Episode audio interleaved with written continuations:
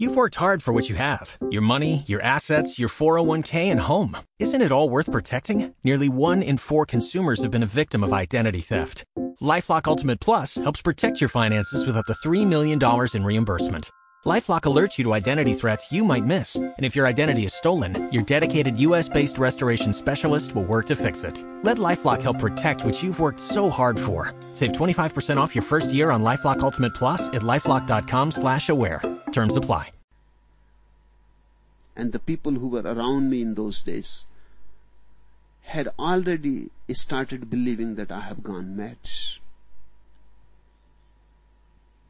Everybody who loved me was worried.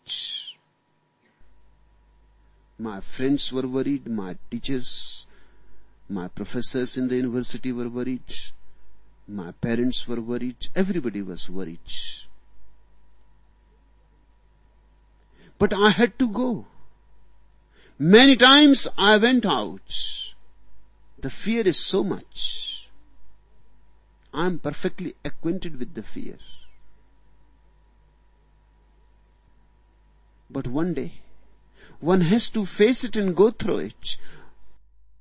Because again and again you fall upon it and you rush out and the out is no more meaningful anymore. The out is all empty. And inside you come and the fears. You have to choose between the two. The outside is no more relevant. You can go on doing empty gestures. But how long you can deceive? You know the screen is empty and all your projections are dead. And inside you go and the fear and great storm of fear arises. But there is no other way. One has to go through it to know exactly what happens after this death the sooner you gather courage, the better. And I say again, you are more fortunate because I am standing ahead of you in that utter emptiness, calling you forth, come on. Come ye all. Come again and again. And I go on calling forth. Just as Christ called Lazarus from the grave. Lazarus, come out of it. In fact, that parable is not a historical fact. It is a parable. It is a parable from moving from the outside to the inside. The outside becomes a grave when it loses meaning.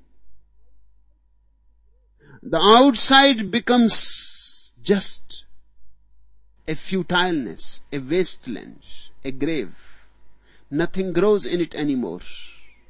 Nothing flowers in it anymore. No possibility of any song and dance and you live only in empty motions, empty gestures.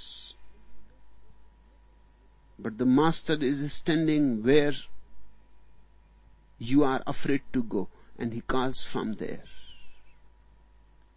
I am not only standing outside you. You will meet me in that innermost nothingness. Not as me, of course. Not as a person, but as a presence. Not separate from you, but one with you. That's why my insistence is so much for sannyas.